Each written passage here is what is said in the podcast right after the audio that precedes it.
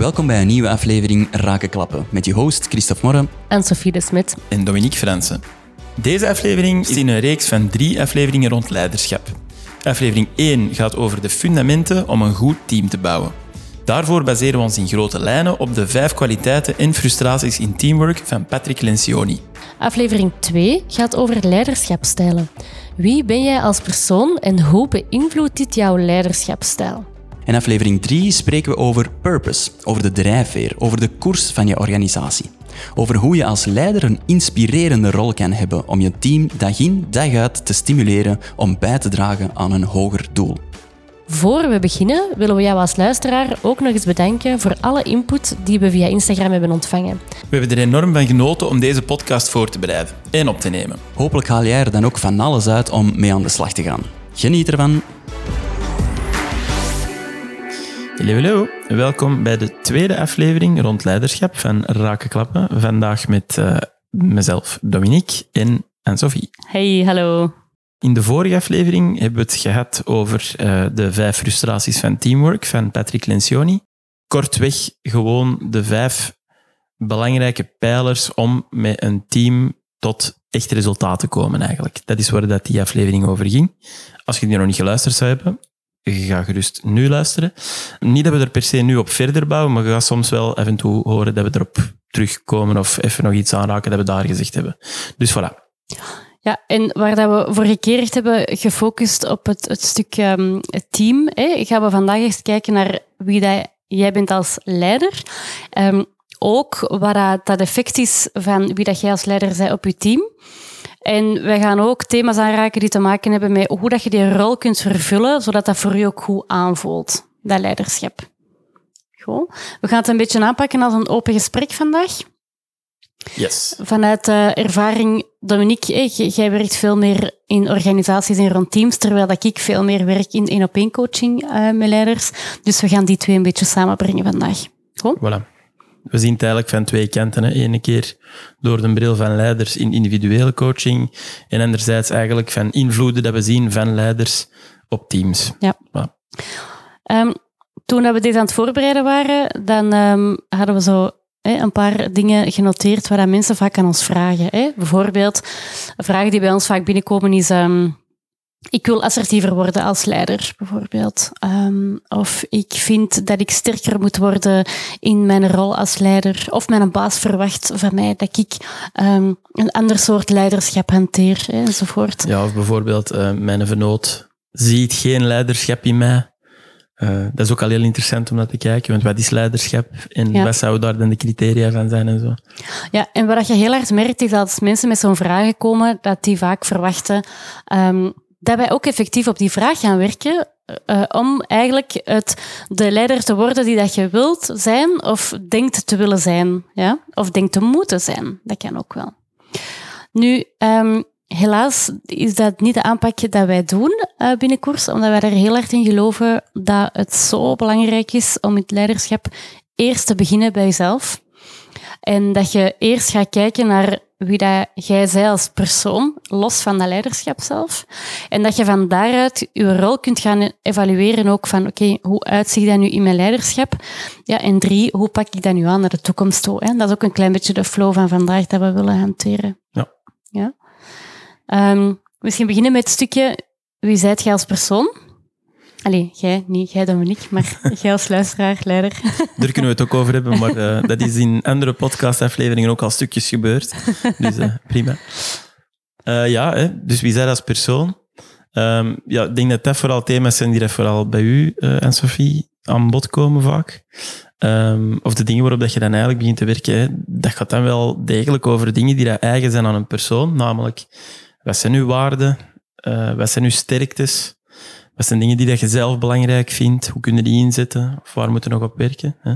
Ja, en dat, dat, is een heel zichtbaar stuk van iemand. Hè. Wat, vindt iemand belangrijk? Waar staat iemand voor? En wat zijn de sterktes? Dat is iets wat je ziet. Hè. Bijvoorbeeld, ik kan zien um, dat jij bijvoorbeeld heel goed om kunt met last-minute veranderingen. Of ik kan zien aan u dat jij um, heel open communiceert of goed kunt luisteren of vragen stellen. Hè.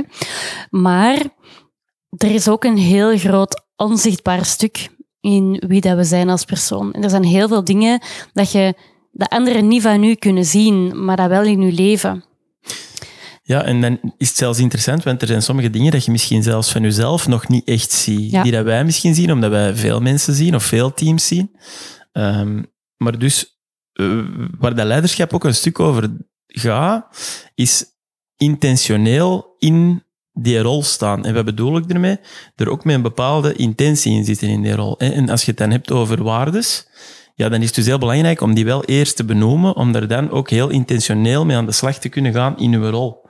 Dus eh, voilà, het is, het is zelfs niet zo dat iemand dat bij ons komt per definitie al weet wat zijn mijn waarden of wat, vind ik belangrijk. Dat komen we dan wel te weten. Ja, de meeste mensen weten dat ergens wel, of, of, maar het gaat veel meer over het verschil tussen het ergens weten onbewust en daar ook misschien hier en daar wel al naar handelen, tegenover, oké, ik ben dat gaan onderzoeken, ik heb dat helder gemaakt, ik heb dat een keer op papier gezet, ik heb dus uitgeschreven wat dat voor mij betekent. Dan, gaat je eigenlijk van een onbewust naar een bewust proces en dan kun je dat ook echt gaan inzetten. En dat is het grote verschil. Dat is met sterktes ook zo. Hè. Ehm, heel veel. eh, Je weet waarschijnlijk wel aan een groot deel waar dat je misschien wel goed in bent, waar dat je misschien wel het verschil in kunt maken. Maar het gaat er soms ook over dat je de dingen leert benoemen die daar recht voor je neus staan. En we zien daar bijvoorbeeld dat heel veel mensen ehm, heel hard focussen op bepaalde dingen dat ze niet hebben. En op die manier gaan vergeten of niet, niet genoeg gaan kijken naar wat ze wel hebben. En dat is superbelangrijk, ook in het leiderschap. Ga vooral kijken naar wat dat er al is in u. Ga kijken naar, oké, welke sterktes heb ik al? En ga die gaan versterken en ga die voor jezelf ook nog verder gaan uitwerken. Ja, en ik denk dat daar de, de, de essentie vooral van is dat je in leiderschap niet moet proberen worden wie dat je denkt dat je moet zijn. Hè? Het gaat veel meer over wie zijn er zelf, welke waarden hebben, welke sterktes hebben en hoe kun je die inzetten om voor u de beste soort leider te zijn. Ehm, en dat is dan meteen, als we het dan eens even specifiek over die waarden gaan hebben. Ehm, je zou kunnen denken, hè, een voorganger van mij was super formeel, was mega hiërarchisch, eh, was heel autoritair, dat leek te werken. Ah ja, ik denk dat dat leiderschap is. Tegelijkertijd blijkt dan vaak dat de persoon in kwestie dat voor u zit net iemand heel informeel is en net iemand is die dat niet zozeer heel hiërarchisch wilt werken, maar eerder als deel van het team of toch zeker met één team vooruit wilt. En dus niet zozeer vanuit een commando-positie, maar eerder vanuit een mee-soldaat-positie wilt leiden. Ehm, maar wanneer dat je daar u niet bewust van bent of niet voelt dat dat ook echt een kracht kan zijn, ga je dat misschien niet inzetten. Dat is wat ik bedoelde met dat Ja. intentionele stuk. Hè? Wanneer dat je voelt van, ah, dat ligt mij, en misschien is dat wel de waarde dat ik kan toevoegen aan mijn team of aan mijn rol, go for it, Ja. alsjeblieft. Ja, dat is iets wat we heel veel zien. Hè. Wat we bijvoorbeeld ook heel vaak zien is in familiebedrijven bijvoorbeeld, hè, waar dat iemand de fakkel overneemt van een ouder bijvoorbeeld, hè, is dat je vaak gaat merken dat ehm, degene die het overneemt, gaat proberen om de stijl van, en meestal is dat dan de vader of de moeder, een stukje te gaan overnemen. Ehm, dus dat is iets dat in familiebedrijven heel vaak voorkomt. Het is niet omdat iets heeft gewerkt voor de voorgaande leider, dat dat voor u ook werkt. En dat kan heel goed zijn dat de vorige stijl wel werkte voor het team, maar ga dan kijken voor jezelf ook, oké, wat is mijn stijl, wat is, wie ben ik en, en wat is mijn manier van werken en hoe kan ik dat in balans brengen met wat er al is of wat er al was. Ja, voilà. En ehm, ja, nu vallen we zo misschien terug op zo'n een oeroud credo. Het enige dat je kunt zijn is jezelf. Maar ook hier geldt dat weer. Want hoe authentiek gaat dat nu overkomen wanneer dat je eigenlijk gewoon de vorige leider, in dit geval dan, ehm, gaat nadoen? Of ook hoe sterk ga je dat ook echt kunnen doen als dat niet echt in je aard ligt? Dan gaat je heel makkelijk vervallen in, ja, moet ik het zeggen, eh, een soort van uh, versie van die vorige leider bijvoorbeeld of zo. Dat is nu een extreem geval, hè? Ja, dat. En uh, dat kan een, een, een um, reactie daarop zijn, dat dat wat karikaturaal gaat worden en, en minder authentiek. Maar het het gaat er waarschijnlijk ook gewoon voor zorgen dat je heel veel energie verliest. En dat je ook wel wat motivatie verliest. Dat je misschien ook wel wat onzekerheid gaat krijgen. Omdat je eigenlijk heel de tijd het gevoel hebt dat je iemand zijt die dat je eigenlijk niet zijt. En dat kost ons heel veel energie. Ja. Ik, had, ik had vandaag nog iemand in een sessie die dat letterlijk zei van ja, moet ik dan wat toneeltjes spelen? Hm. Ja, dat zegt veel, hè. Dus voilà. Mhm. Ehm, Misschien is dat nog wel een goeie. Hè? Stel dat je ehm, iemand zei die ook een, een team leidt en je luistert deze aflevering vandaag. Ga eens kijken bij jezelf in welke mate heb ik soms de indruk dat ik toneel speel. Of dat ik een rol speel dat ik niet ben. Of blijf ik dicht bij mezelf? Hm? Ja. Evengoed in sterktes. Hè? Want we hebben het nu al over waardes gehad. Maar als we het dan over sterktes hebben, ehm is er iemand die dat gemakkelijk voor een groep spreekt? Ja, zij dan die een inspirerende leider die dat af en toe zijn team toespreekt. Zet iemand die dat keigoed is in structuren zetten, zorg er dan voor dat je team zich nooit zorgen moet maken over structuur. Eh, maar zet vooral die krachten in op een manier die dat het team en het doel van het team zo goed mogelijk dienen. Ik heb er eigenlijk een, voor, een persoonlijk voorbeeld van. Toen ik in mijn vorig werk eh, zat, ehm, ik was toen ook nog vrij jong, dat ik eh, toen een, een, ik deed recrutering en ik moest een leidinggevende rol eh, opnemen, maar eigenlijk was ik zelf nog maar twee jaar van de schoolbanken, totaal niet klaar. En ehm, omdat ik eigenlijk niet wist hoe dat ik dat moest doen, ben ik gewoon gaan volgen wat dat mijn baas deed qua stijl. Maar wij konden niet verder uit elkaar zitten van persoonlijkheid en, en leiderschapsstijl. En op zich is daar niks mis mee om, om totaal anders te zijn, daar niet van. Maar ik probeerde eigenlijk te doen wat hij deed. Ja, dat is dus daar valikant misgelopen. Al zien, dat zorgde voor heel veel frustratie bij mij. Ik was ook mijn eigen, ik verloor mijn eigen ook wel echt. Ehm, Ja, want aan zich deed het wel, maar hoe dat je thuis kwam en ook op welke manier dat je op den duur in die job stond, ja, dat was wel heel merkbaar dat dat absoluut niet uw dada was, om het zo te zeggen. ja, Ehm, en dat, dat brengt mij ineens tot een ander voorbeeld. Van, ja, als je bijvoorbeeld ook, hè, want we, we- ik heb het nu gehad over dingen, over heel, eh, bijvoorbeeld extraverte eigenschappen, maar bijvoorbeeld, als je nu een leider bent met, of iemand zegt gewoon, hè, zelfs geen leider, gewoon iemand zijn met heel goed voelsprieten, die dat heel goed aanvoelt, hoe dat mensen zich voelen, hoe dat mensen erin staan, of dat mensen wel mee zijn enzovoort. Zet dat dan alsjeblieft ook in voor te kijken van oké, en hoe moeten we dan vooruit als je niet mee bent? Hè? Ehm, het gaat echt niet altijd over die, ehm, die gedoodverfde eigenschappen dat een leider zou moeten zijn. hè. Goed sturend en resoluut en dat soort dingen. Dat is mooi meegenomen, maar dat is bij lange na niet de enige manier waarop dat je een goede leider kunt zijn. Is dat ook niet een beetje de traditionele perceptie van leiderschap? dat klopt. Eh, Maar Dat is ook wel het... een beeld dat heel veel mensen zich naar blijven richten. Dat is ook het beeld dat het vaakste nog in films en Ja. in series en zo wordt neergezet als het archetype leider. Oké, de archetype leider, kun je dat beschrijven? Dat is een beetje het resultaatsgerichte leiderschap, hè? Ja, om, om het dan echt op flessen te trekken, hè, echt de legergeneraal. Echt eh, één iemand aan de, aan de kop die dat in een richting wijst en zegt, jij dat, jij dat, jij dat. Hè. Ook goed is in die sturende rol oppakken, in resoluut zijn over een mening. Dat is echt zo dat oeroud archetype van een leider. Mhm. Ik weet dat dat stereotypisch is, hè, voor de duidelijkheid. maar toch, waarom zijn er stereotypes? Omdat er waarheid in zit. Hè? Mhm. Of clichés. En waarom zijn er clichés? Omdat die vaak ook waar zijn. Ik merk dat eigenlijk ook wel in, eh, omdat je dat nu zegt van eh, de archetype. Hè.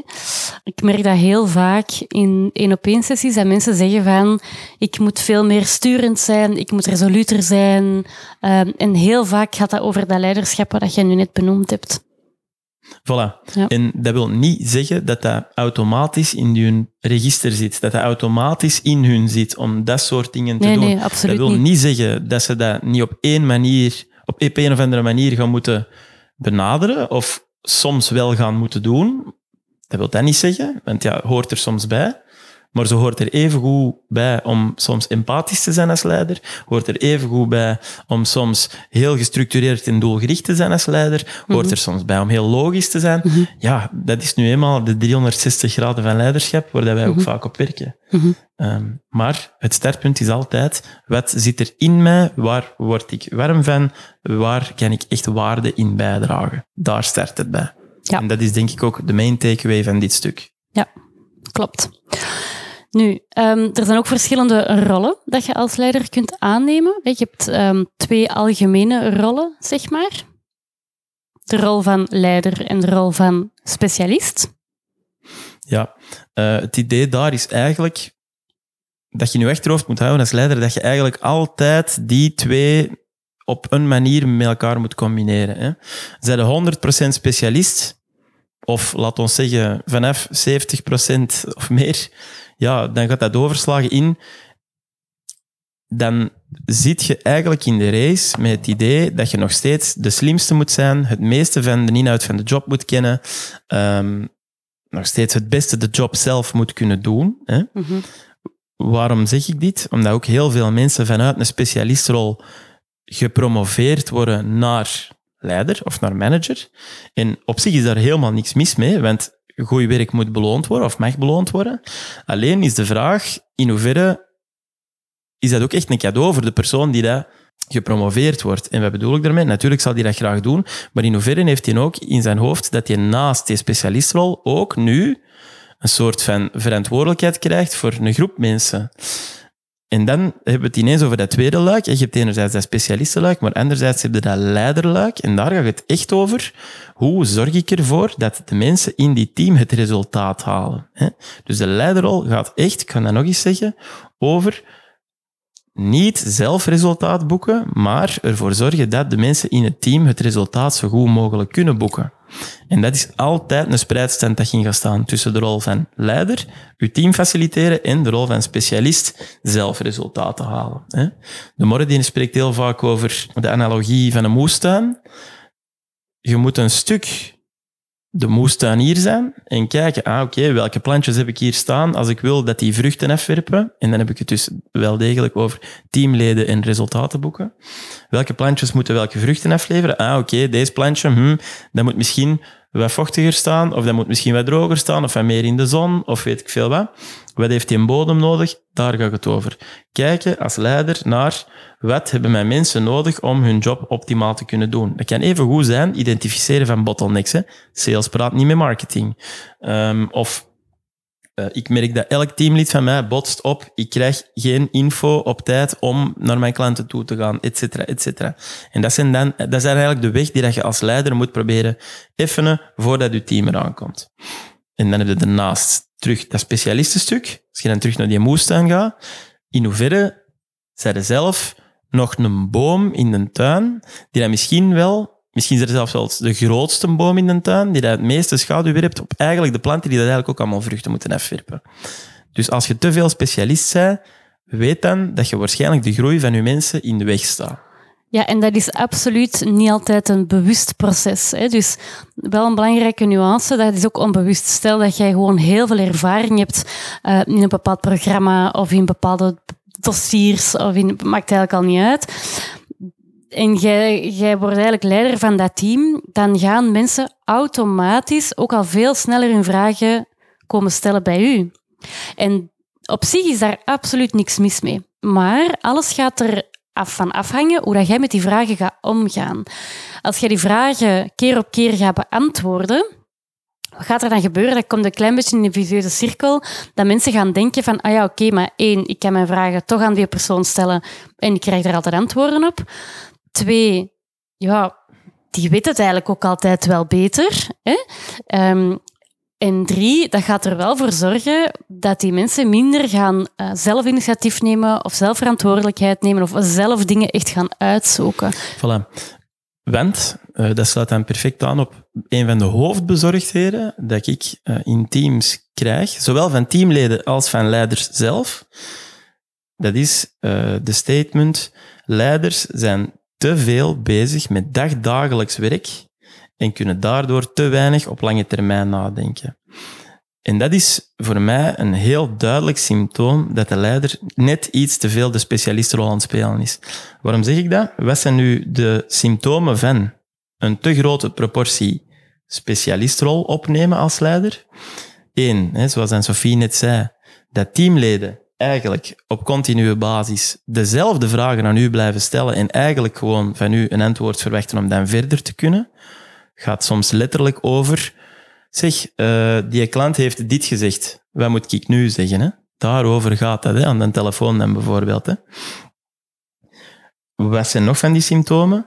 Um, dat je eigenlijk het idee hebt als manager van een team dat wanneer dat je niet zei, lees wanneer dat werk gedaan is voor de dag, of wanneer je op vakantie bent, of op weekend bent, weet ik veel wat, dat je eigenlijk niet weg kunt zijn, want dat het team niet verder kan zonder u.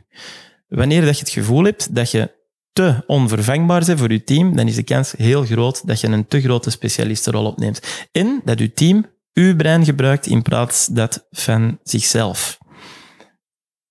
Als dat herkenbaar is, denk dan voor jezelf, is goed na in hoeverre is het soms niet mijn eigen schuld dat mensen mij blijven contacteren voor dingen, want blijf ik die gewoon een antwoord geven?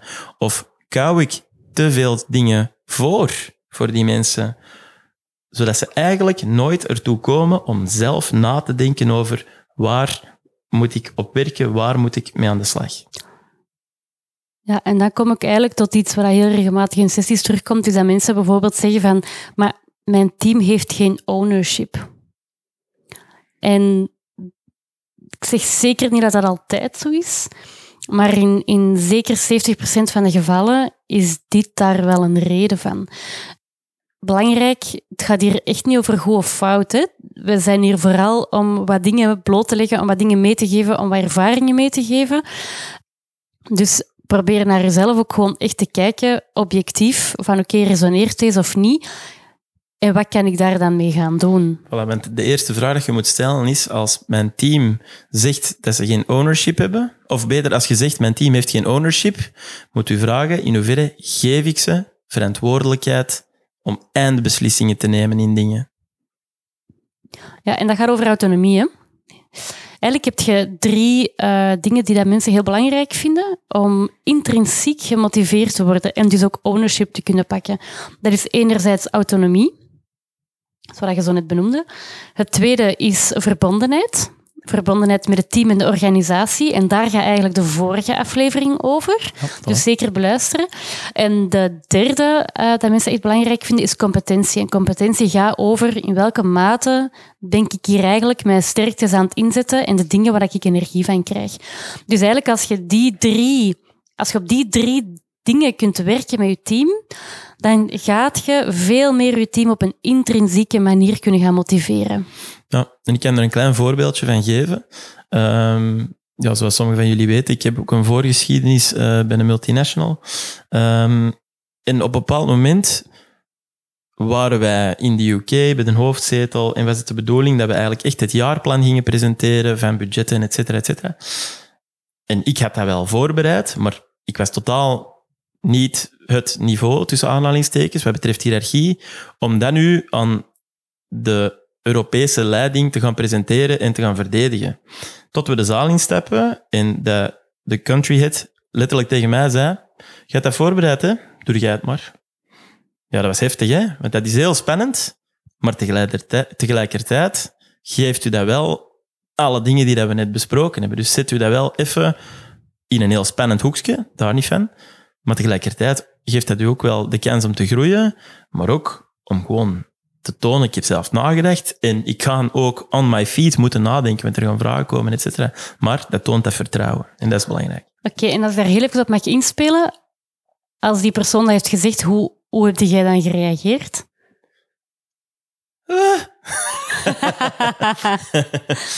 Grappig genoeg kom je dan wel echt in een staat van superfocus of zo van, ho, dat wordt gegeven, nu moet ik het waarmaken. En weet dus dat als het over dat soort verantwoordelijkheid gaat, dat dat bij heel veel mensen zo gebeurt. Ze zeggen wel eens, uh, je, je zet beter iemand op een plek die dat net iets te hoog lijkt, hè, met net iets te veel verantwoordelijkheid en een net iets te hoge moeilijkheidsgraad, dan op een plek die dat net juist is. Want op die net iets te spannende plek gaan mensen zich veel harder ontplooien en veel harder eigenlijk uh, zich toewijden aan het goed doen. Want ze hebben eigenlijk zelf nog niet het vertrouwen, of het zelfvertrouwen om dat in te vullen. Ja, en je hoort al in heel dit voorbeeld, maakt het eigenlijk niet uit wat dat zogezegde leiderschapsstijl is.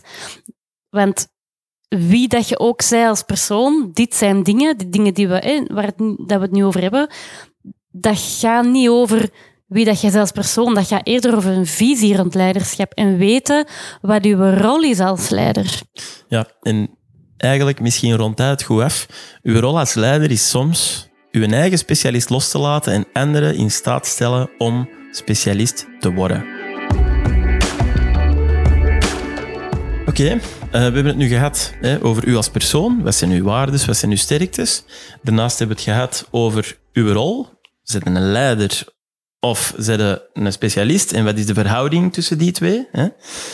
En nu gaan we het even hebben over wat zijn de voorkeuren van u als persoon om binnen die rol eigenlijk te gaan uiten.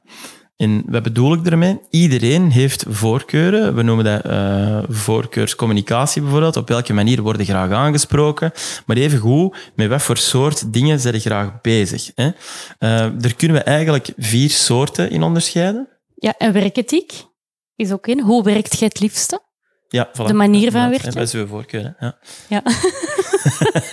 Sorry. Same, same, but different.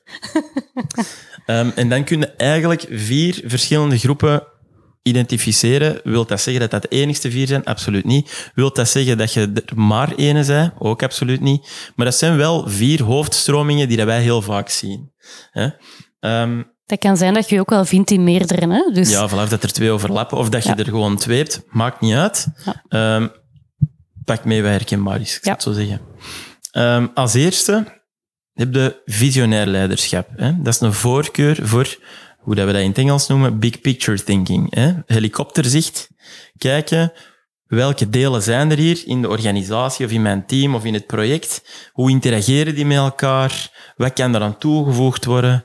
Uh, dat gaat even goed over uh, heel uh, toekomstgericht nadenken over, oké, waar moeten we naartoe? Strategie, visie, dat soort dingen. Hè? Ja, er zijn ook wel vaak mensen die daar heel veel uh, positieve energie kunnen meepakken, omdat die gewoon toekoor veel heel optimistisch zijn, vaak uh, positief, energiek, goed kunnen motiveren, goed kunnen overtuigen. Hè? Dus dat is ook wel heel typisch hieraan. Hè? Ook heel vaak lijm van een team, in de zin van, dat zijn ook mensen die eigenlijk heel graag ook gewoon plezier hebben in hun job. Hè?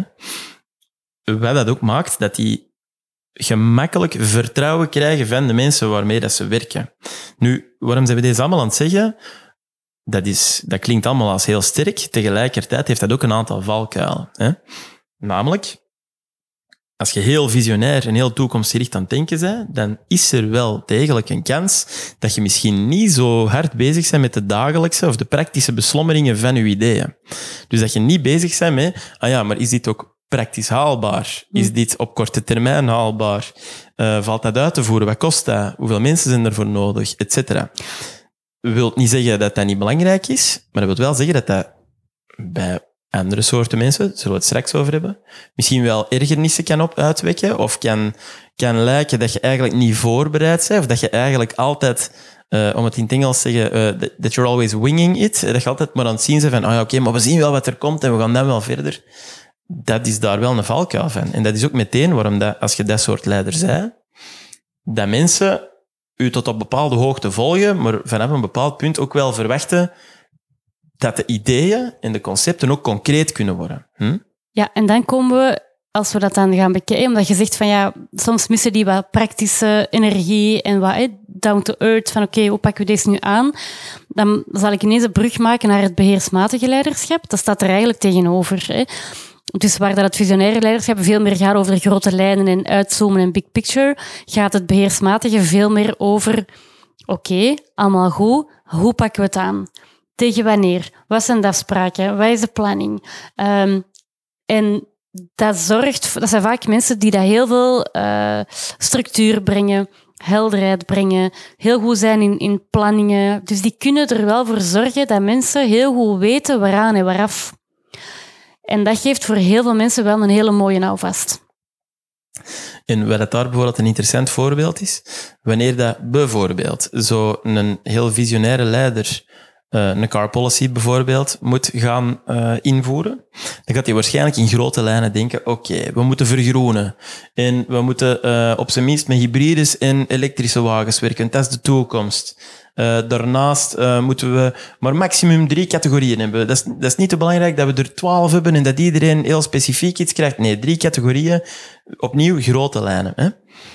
En dat kan op zich een goed plan zijn wanneer dat die car policy voorgesteld wordt aan bijvoorbeeld mensen hè, met een overwe overwegend beheersgerichte insteek, dan gaan er ineens een hele hoop detailvragen komen, waar dat allicht van tevoren niet op nagedacht is, maar dat is ook geen probleem, want die visionaire leider die denkt gewoon, we tackelen de problemen als we ze tegenkomen. Terwijl dat die tegenovergestelde partij net gaat denken, hier is niet over nagedacht, want ik heb een vraag en er is geen antwoord.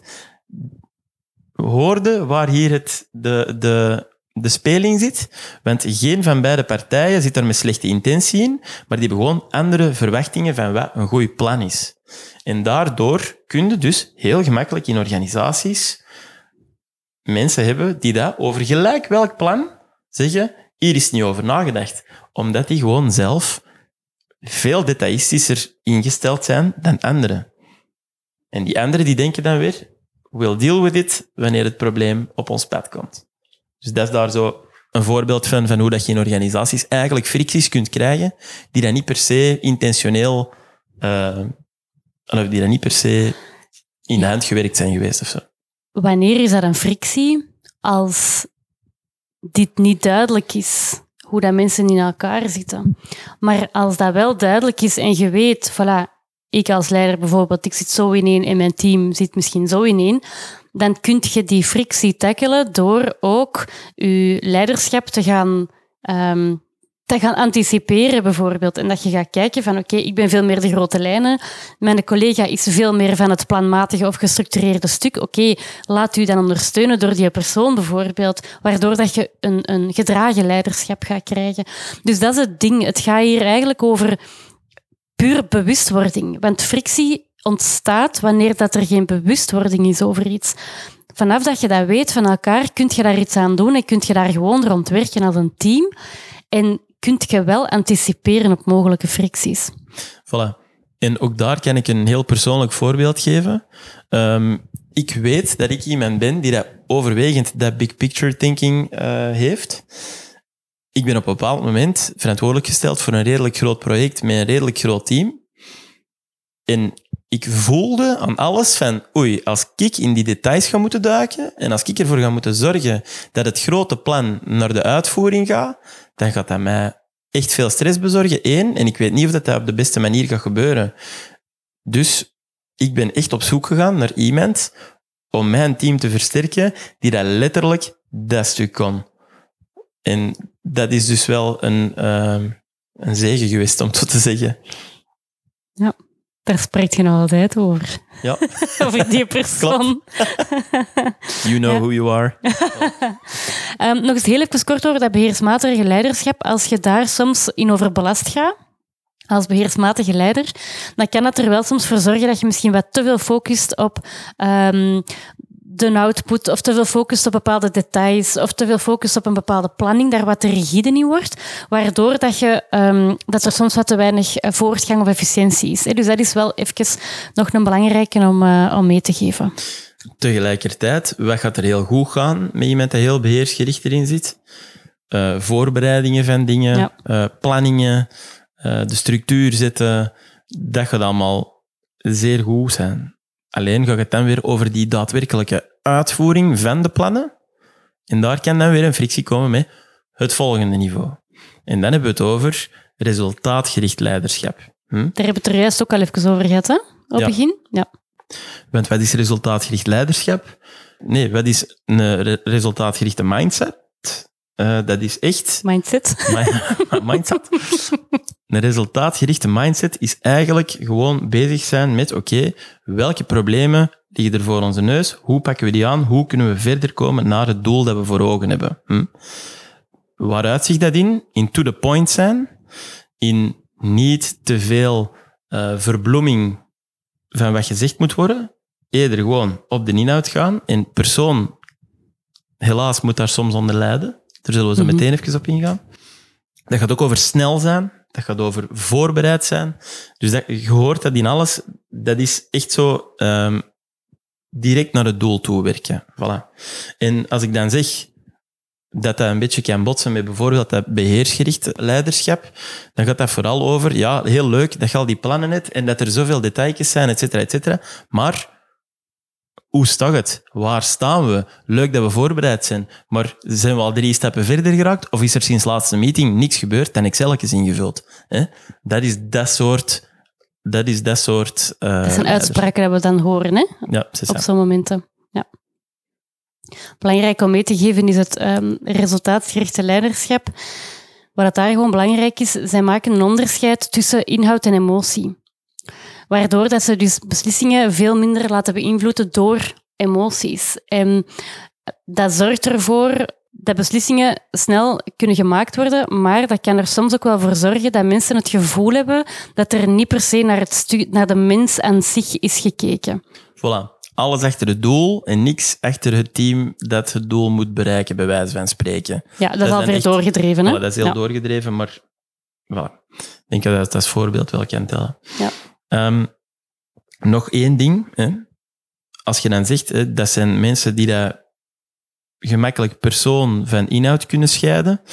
Als je aan dat soort mensen feedback vraagt, verwacht dan geen verbloemd verhaal dat u in uw waarde laat. En wat bedoel ik daarmee? Als je aan iemand um, met uh, veel resultaatgerichte energie vraagt van oké, hoe vind dat ik het doe? Dan is de kans heel groot dat hij zegt ja, goed, maar je had verder kunnen staan als je had gedaan wat ik had gevraagd. En wat het daar interessant aan is, dat is misschien niet de boodschap dat je wilt horen, want veel mensen die willen eerst horen, ah ja, je bent een waardevol teamlid en dit en dat. Maar het feit dat die persoon nog niet heeft gezegd dat dat niet zo is, betekent ook dat hij dat daadwerkelijk vindt. Dat hij vindt dat je bijdraagt. Want anders had het al gehoord. Daar gaat het over. Dat zijn mensen die eigenlijk weinig blaren voor de mond nemen om te zeggen wat ze denken en wat ze vinden. En dan komen we direct op een uh, punt van frictie versus de tegenoverliggende soort leiderschap of voorkeurstijl. En dat is mensgericht. Hm? Mensen met veel mensgerichte energie, die zitten er helemaal omgekeerd in. Die kijken niet zozeer naar het doel, ook, maar die kijken vooral naar met welke groep mensen moeten we dat doen. Zit iedereen er goed in? Heeft iedereen alles dat hem nodig heeft om naar het doel toe te gaan? En vooral zitten we met z'n allen met de neus in dezelfde richting. En je hoort dan al direct, ja, dat kan zijn. En het zou goed kunnen dat die tien jaar lang dat aan het doen zijn, maar dat het doel eigenlijk nog altijd even ver ligt. Dus daarom hebben die ook weer hè, die, uh, die taakgerichte energie nodig. Hè. Eigenlijk, ze hebben allemaal elkaar nodig. Hè. Want een leider die kan zeggen, een leider met veel taakgerichte energie of beheer, uh, taakgerichte energie, die kan zeggen, we moeten naar Ginder en die gaat een kwartier later Ginder staan, maar als hij zich omdraait, weet hij eigenlijk niet of dat zijn team er staat. Hm? En dat is dus het tegenovergestelde van dat mensgerichte. Ja, nog eens heel even um, iets dieper op het mensgerichte. Um, dat zijn vaak leiders die heel sterk zijn in verbinding maken uh, met hun teamleden. En, Denk aan die voelsprieten dat ja. je er straks over sprak.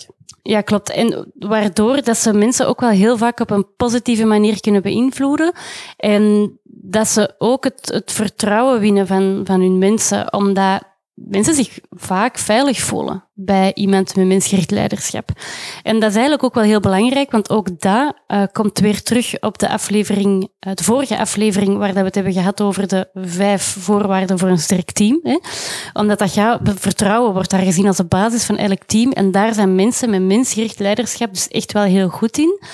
Ook omdat die echt gaan kijken naar wat zijn hier de sterktes van mijn teamleden en hoe kan ik die stimuleren om dat nog verder te gaan ontwikkelen? Ik heb um, een, een, paar klanten gehad die vrij sterk mensgericht waren in hun leiderschap, maar wel in een zeer resultaatgerichte omgeving werkten. En op het begin was dat soms wel moeilijk, omdat er van hen wel een heel resultaatgericht leiderschap verwacht werd.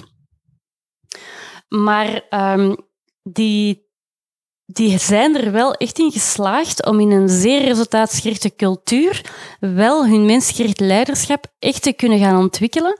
En wat waanzinnig is om te zien, is dat we hebben het hier bijvoorbeeld over een managementteam van een vijftal mensen. Dat managementteam is echt één entiteit geworden. Waar dat, dat vroeger eigenlijk vijf losse mensen waren, die managers waren, is dat nu één entiteit geworden, omdat de persoon die dat stuurde heel mensgericht was en dat team echt heeft kunnen verbinden tot één geheel. En dat is echt heel, heel mooi om te zien. Als je nu terug naar dat mensgerichte kijkt, maar dan vanuit wat daar een potentiële valkuil van is bijvoorbeeld. Dat kan zijn, hè, mensgericht, dus dat houdt eigenlijk ook in dat die eigenlijk niet zo heel graag conflicten hebben. Ja. Nu, als leider is de kans zeer reëel dat je af en toe eens een conflict moet hebben. Het zij Mhm. voor je team te verdedigen, het zij voor een, eh, een richting door te duwen, is nu veel gezegd, maar het zij voor een richting te bepalen, een knoop door te hakken, whatever. Mhm.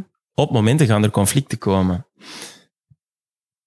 Ik heb eh, een leider eh, voor mij gehad in een team ehm, die had ook heel veel mensgerichte energie.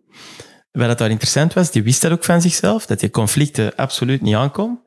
Maar die was wel verantwoordelijk voor een departement dat wel echt heel conflictmatige dingen moest doen. Hè. Die was head of legal. Dus dat is een team dat eigenlijk niks anders moet doen dan de ruzies maken van de organisatie, om het zo te zeggen. Hè. Ook weer op de meest stereotype manier mogelijk. Ehm, maar dus, die wist ook, als er naar een klant of naar een partij gebeld moest worden om te zeggen, eh, het, is een, eh, het is een boete van 10.000 euro en je zult ze moeten betalen, dan wist hij als eerste dat hij daar niet de specialist moest gaan spelen. Hij moest daar de leider spelen. En die moest daar iemand inzetten dat daadwerkelijk wel die rol kon innemen van die 10.000 euro af te dwingen. Want hij zei ook letterlijk, ja, want als die naar mij bellen, dan zeg ik, ja, 10.000 euro, eh, een euro is ook goed, hè. Dus die wist dat van zichzelf. En die heeft gewoon ervoor gezorgd dat hij vanuit zijn leiderschap anderen kon inzetten om dat specifiek stuk voor hem uit te voeren. En dat is dan het leiderstuk. Want hoe dien je als leider het doel van je team? Door soms andere mensen dan jezelf in te zetten. Ja, en je zou dan nu kunnen denken van, ja, die schuift eigenlijk gewoon bepaalde verantwoordelijkheden af. Je zou dat zo kunnen bekijken, maar je zou het ook gewoon kunnen bekijken, wat hebben wij nodig? Of wat is er nodig? Of wat heeft het proces nodig? En hoe zorgen wij ervoor als team dat wat het er nodig is, dat dat in orde komt? En dat is eigenlijk wat er hier heel hard gebeurt. Dat Ja, want, eh, wel te verstaan, die eindverantwoordelijkheid ligt wel degelijk nog steeds bij hem. hè. Mhm. Want dat is wel wat je als Mhm. teamleader vaak hebt. Mhm. Dat je wel, ondanks dat je het werk van je team niet rechtstreeks doet, dat je wel verantwoordelijk bent voor de resultaten. Mhm. Oké, we hebben het nu gehad over die vier voorkeurstijlen. Hè. Wat heel belangrijk is om in gedachten te houden, ongeacht of dat je nu leider bent, of werknemer bent, of teamlid, of whatever, dit gaat over voorkeurstijlen. En wat bedoel ik daarmee? We zijn gewoon anders, dat is duidelijk. Hè? Soms staat er iemand helemaal anders tegenover u. Daarom is het heel belangrijk om te kijken naar de intentie van de persoon dat tegenover u staat en wat die zegt of wat die vraagt aan u. En dan te gaan kijken door welke bril kijkt hij naar mij. Idealiter eh, weet je dus wat voor voorkeur dat die persoon heeft, maar probeer altijd naar die intentie te kijken. En waarom zeg ik dat? Omdat ik mij heel goed kan voorstellen dat mensen, hè, bij dat voorbeeld dat ik er straks gaf, wanneer dat je feedback vraagt aan iemand heel taakgericht, en als die echt heel kort en heel droog zegt waar dat op staat, zonder verbloeming, dat veel mensen dat, daar eigenlijk geschoffeerd door zouden zijn. En zouden denken, amai, dat was nu echt wel heel kort door de bocht of heel droog. Uh, die persoon aan zich bedoelt daar niks slecht mee. Die wil gewoon brief zijn en die doet eigenlijk exact wat je vraagt. Je vraagt, wat kan er beter? En die zegt, ah ja, als je dit en dit had gedaan, had je beter gepresteerd. Dus eigenlijk vult hij gewoon je vraag in. Dus probeer ook voor jezelf altijd te beseffen, oké, wat zijn mijn voorkeuren? En weet dus dat dat niet per se de voorkeuren zijn van andere mensen om te communiceren. En als je dat gewoon in gedachten houdt, dan zouden veel boodschappen hopelijk toch al een stukje zachter moeten binnenkomen.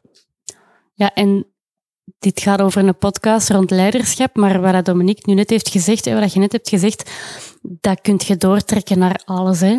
Um, teamleden ja, tussen elkaar, voilà, vrienden tussen heel elkaar. Heel er teamworkshops over. Hè, over ja, voilà. Dingen, dus. um, maar ook in je privé. De, deze kun je echt naar overal doortrekken. Ja. Dat hebben wij met koers ook heel hard gehad. Hè. We hebben even een periode gehad op het begin om een beetje te zien van oké, okay, hoe zit iedereen in elkaar? Allee, je weet dat wel van elkaar, ja. maar puur qua werk.